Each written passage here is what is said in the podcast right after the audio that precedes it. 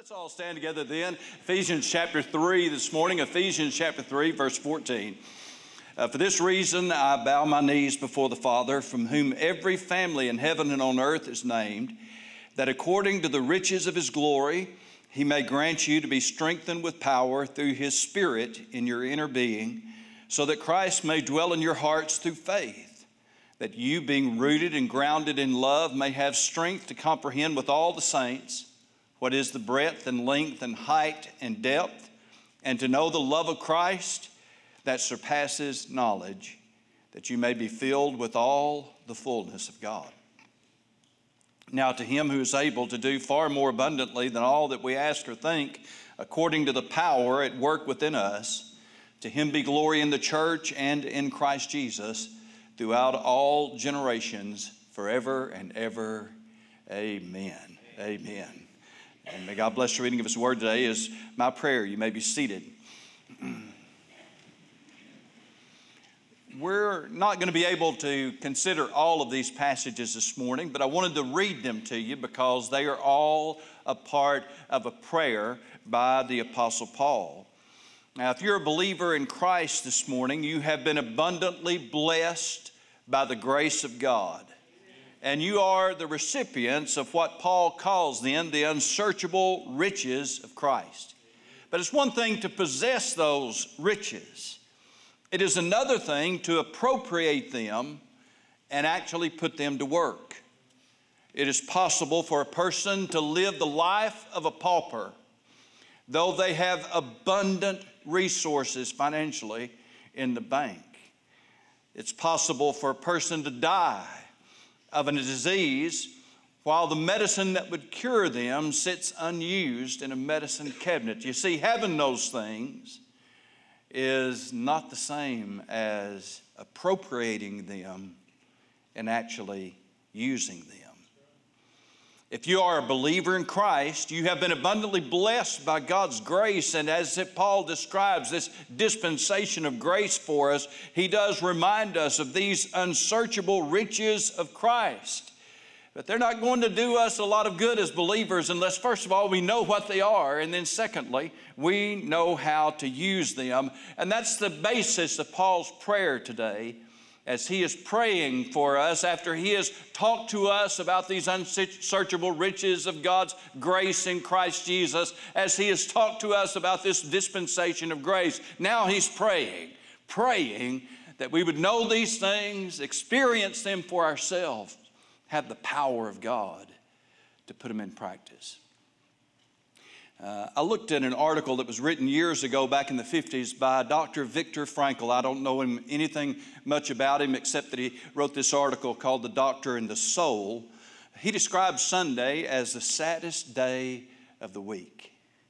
Saddest day of the week. That's what he said uh, as a mostly non religious person. You see, he saw the 1950s world in both Europe and America as a Sunday downtime when there really wasn't anything to do except just kind of sit around and reflect on. Uh, the fact that you've just finished up one week and now there's really nothing to do on Sunday but sit here and just get ready for Monday and think about the pointlessness of it all. Sunday was a sad day of the week. And, and I can understand that from back in the 50s in a way. I mean, if you weren't a church going person, not a believer in Christ, then there really wasn't a lot to do. Uh, back in those days, both in Europe and America, there was what was known as the Blue Laws, and that prohibited the sale of all kinds of things on Sunday. Stores were closed.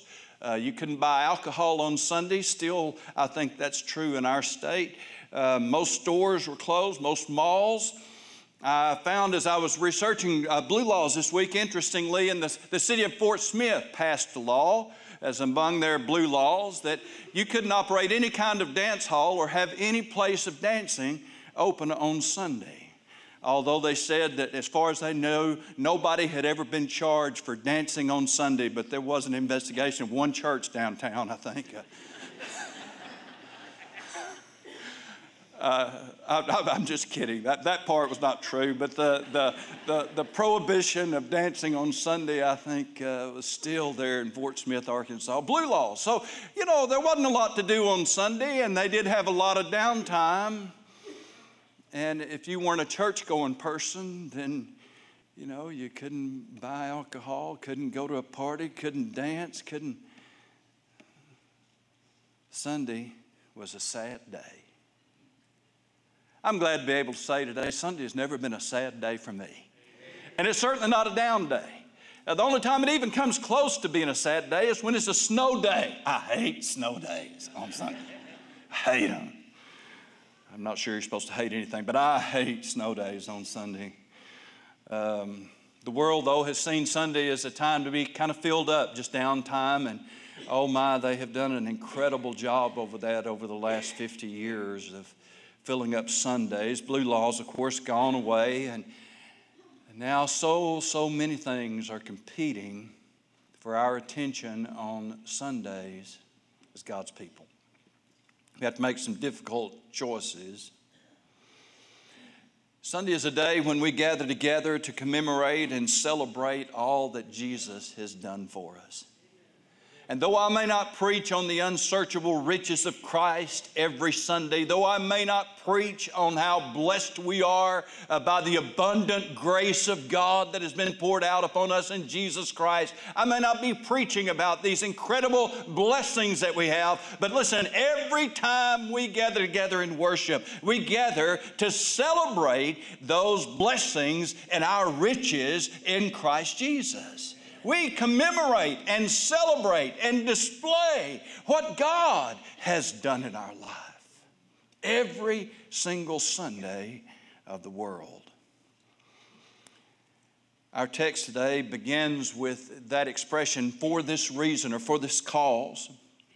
And the whole section in Ephesians chapter 3 uh, began with that same expression. And what he's talking about, for this cause, for this reason, is this grace of God. And you see that in verse 1 For this reason, I, Paul, the prisoner of Christ Jesus, for you Gentiles, if indeed you have heard of the dispensation of the grace of God which was given to me for you.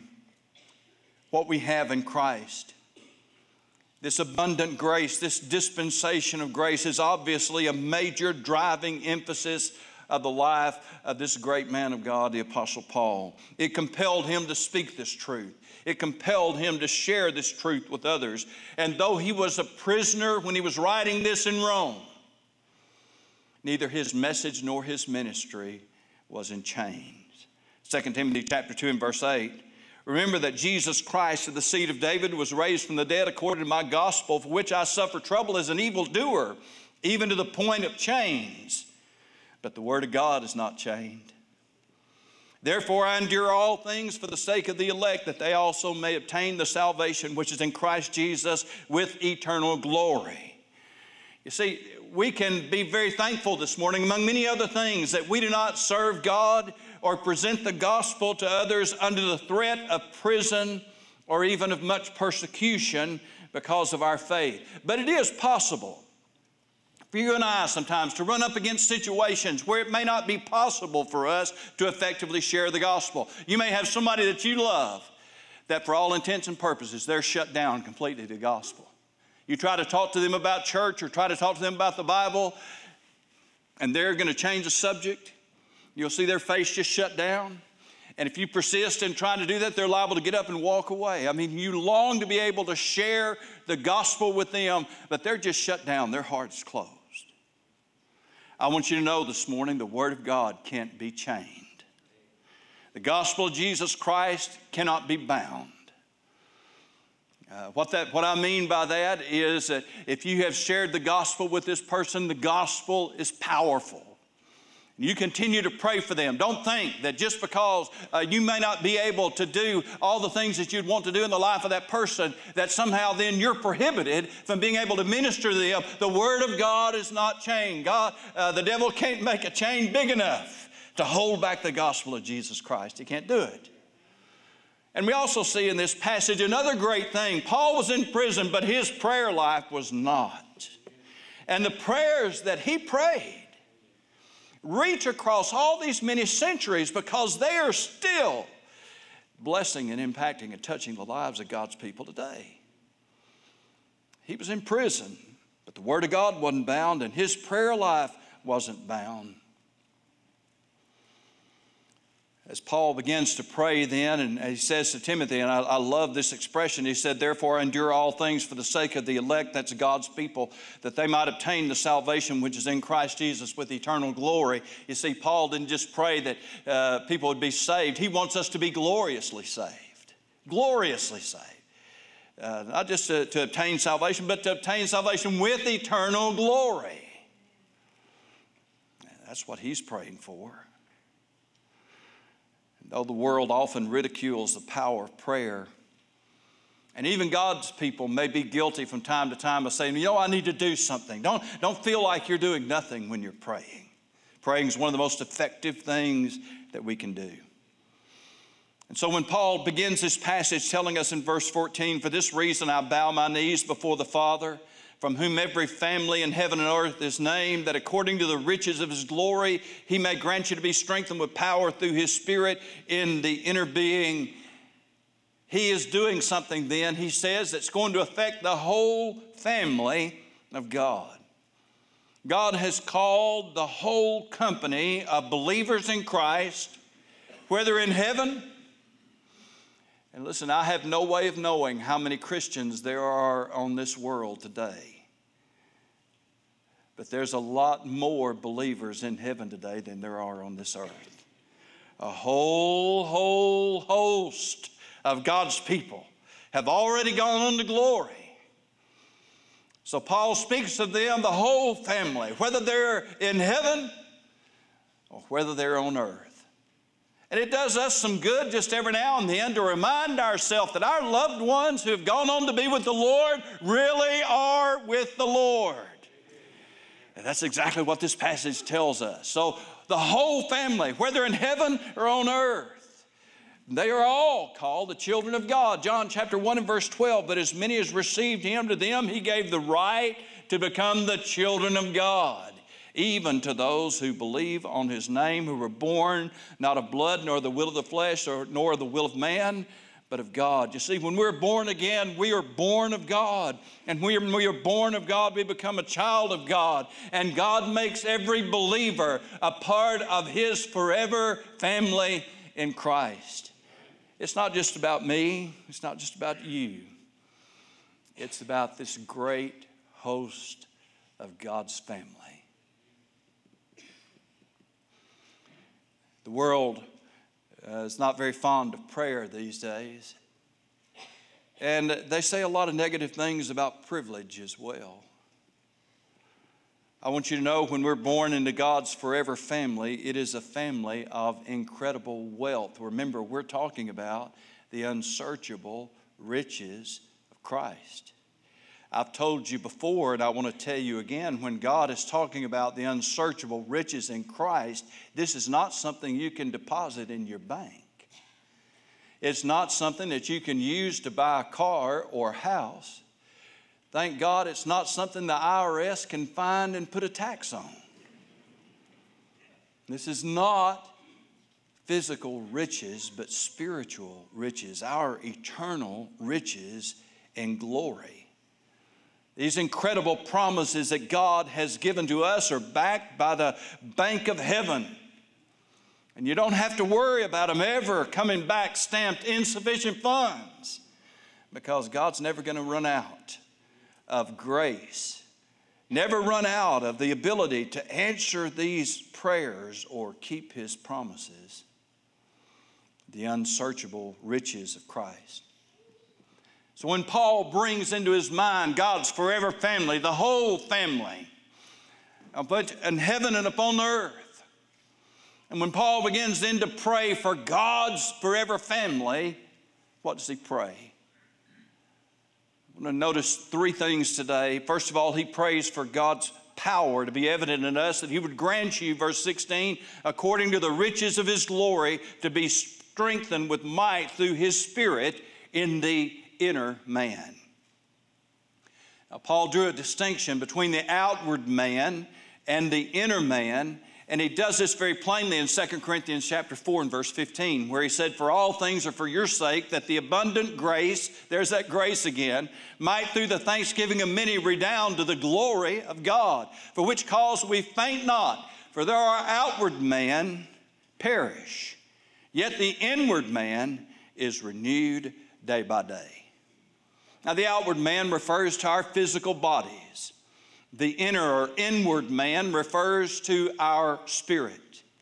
And Paul again draws attention to that same incredible grace of God that enables us to understand that though our bodies may be deteriorating, though our bodies may get weaker, though our bodies may be struck with some terrible debilitating illness, though we might see our strength and prowess physically begin to decline, and that does happen. But while that is happening, something else is happening. The inward man is being renewed day by day by day.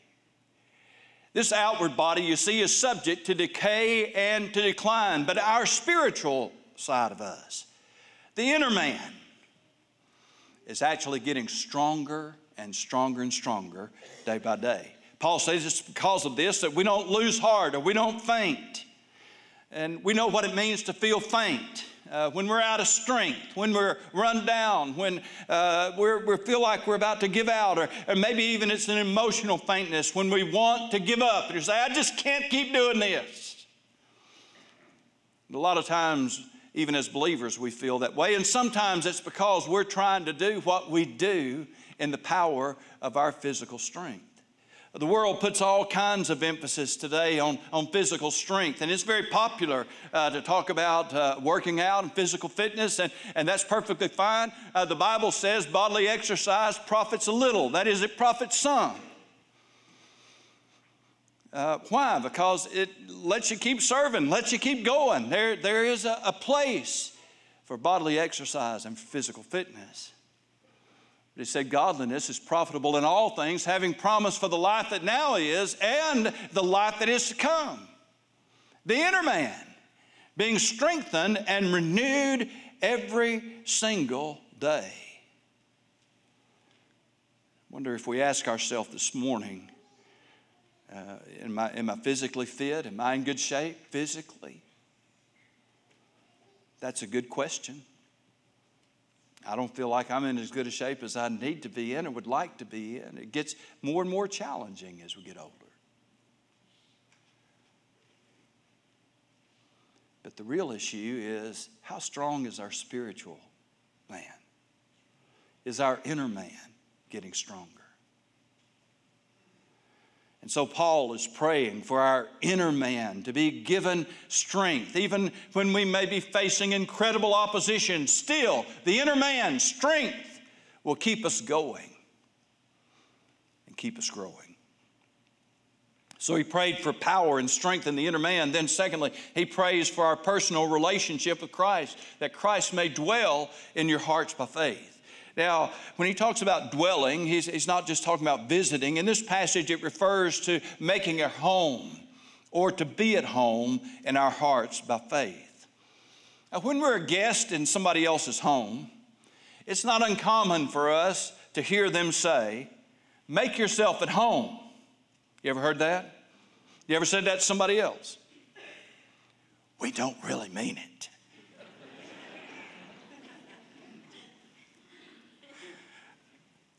There's, there's drawers over there full of stuff. That's, it's not my stuff. I don't need to be in there. There's a closet over there. It's not my closet. I, I don't need to go in there. There's a room back here with the door closed. I don't want you going in there because that's where we put all the stuff before you came.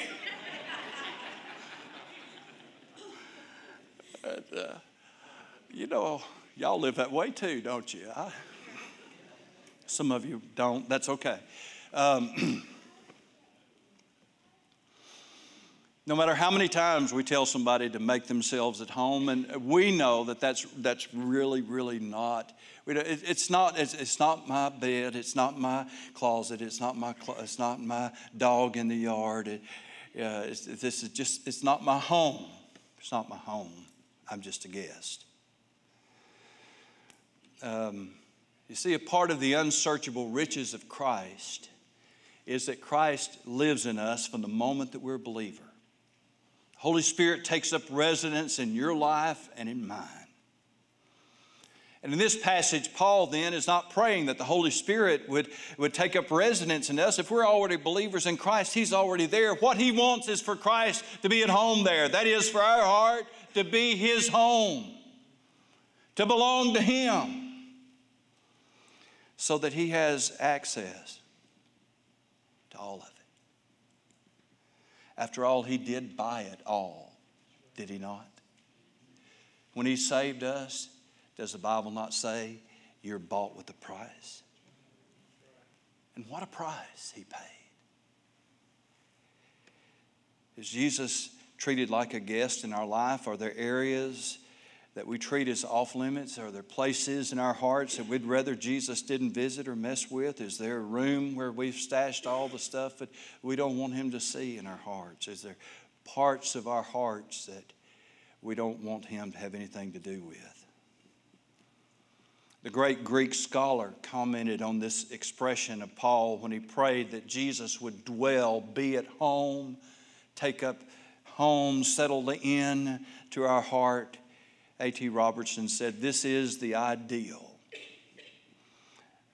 But a great deal of fixing would have to be done for Christ to be at home in our hearts. a great deal of fixing. Amen.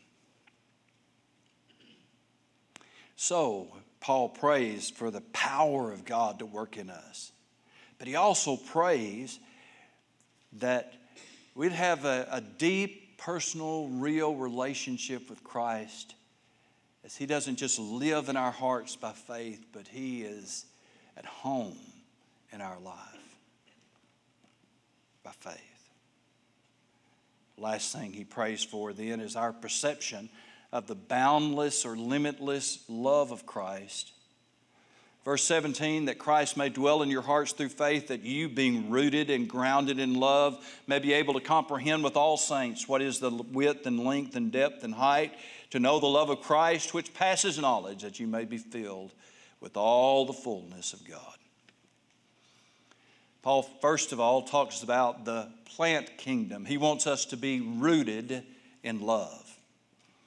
If a plant is growing, going to grow to its potential and bear fruit as God intended, it has to develop a good root system. Uh, all around our county, you can still see the remnants of large trees that fell down back in, in the spring.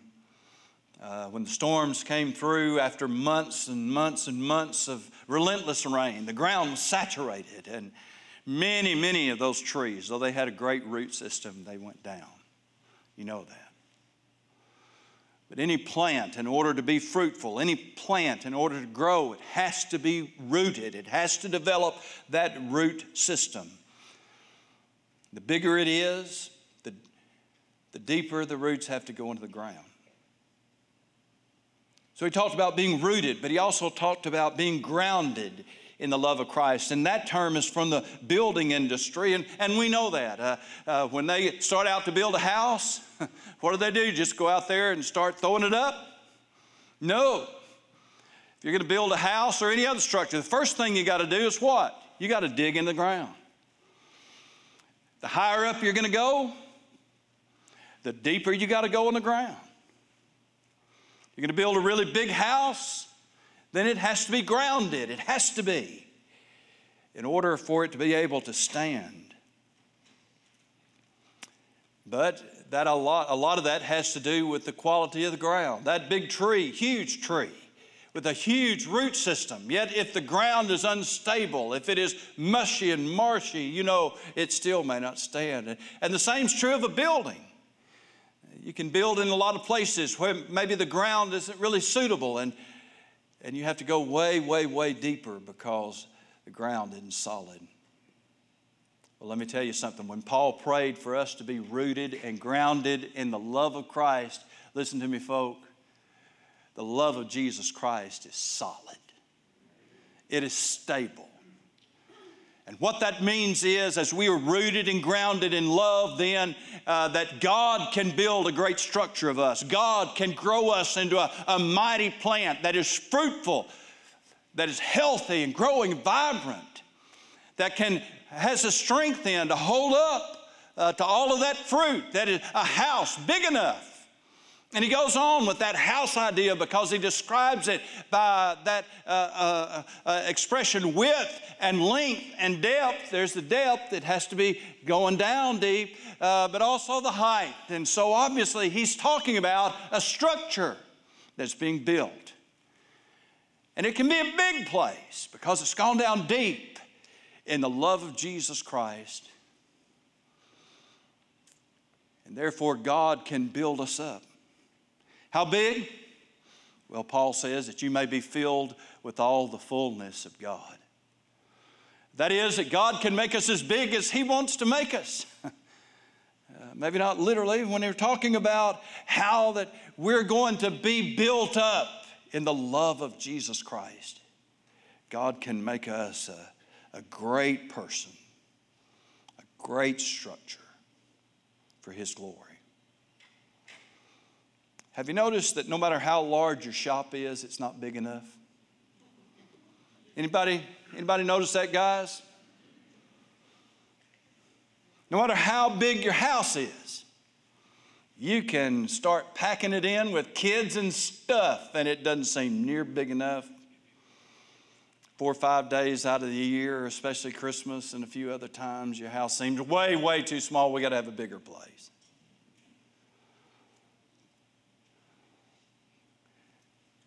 God must forever expand our hearts because the love of Christ is incomprehensible, incomprehensible. We cannot comprehend, apprehend.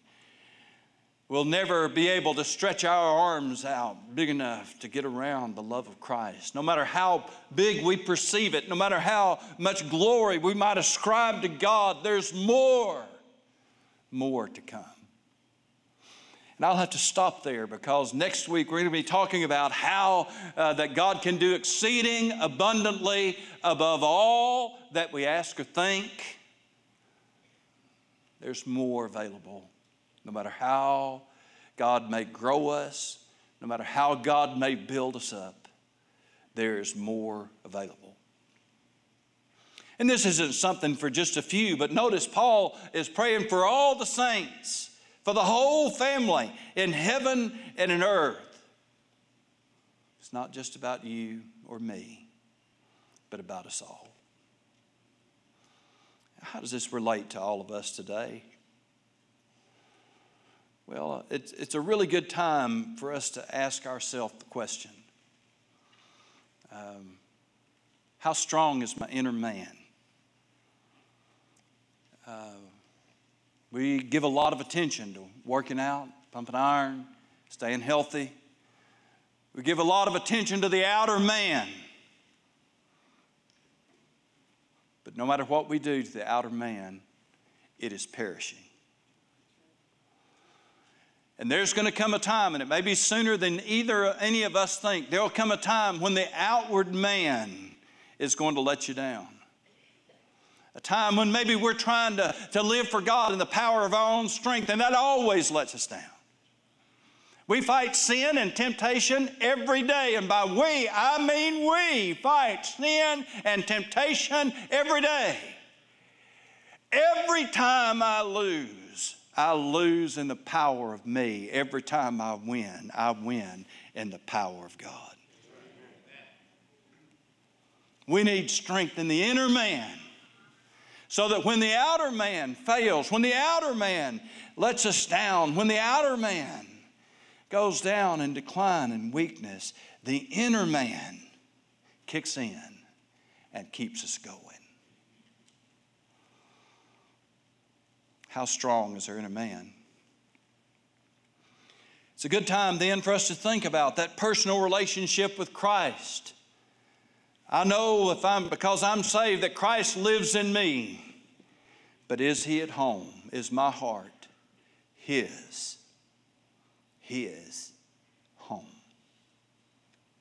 All of it. And lastly, am I rooted and grounded in the love of Christ so that God can build me up and fill me up with all of his fullness. Again, I, I think about A.T. Robertson's words. This is the ideal. I understand that. Do any of us ever really live up to it? I don't think so, not in this life. But it is an ideal that Paul prays for. Because no matter where we are, no matter how deeply we might have dug down into the love of Christ, the love of Christ is deeper still. No matter how high we might ascend into the love of Christ, the love of Christ is higher still. No matter how widely we might approach the love of Christ and think, you know, I've, I've stretched out a lot further than I thought I would ever go, and yet still, still, there's more to come.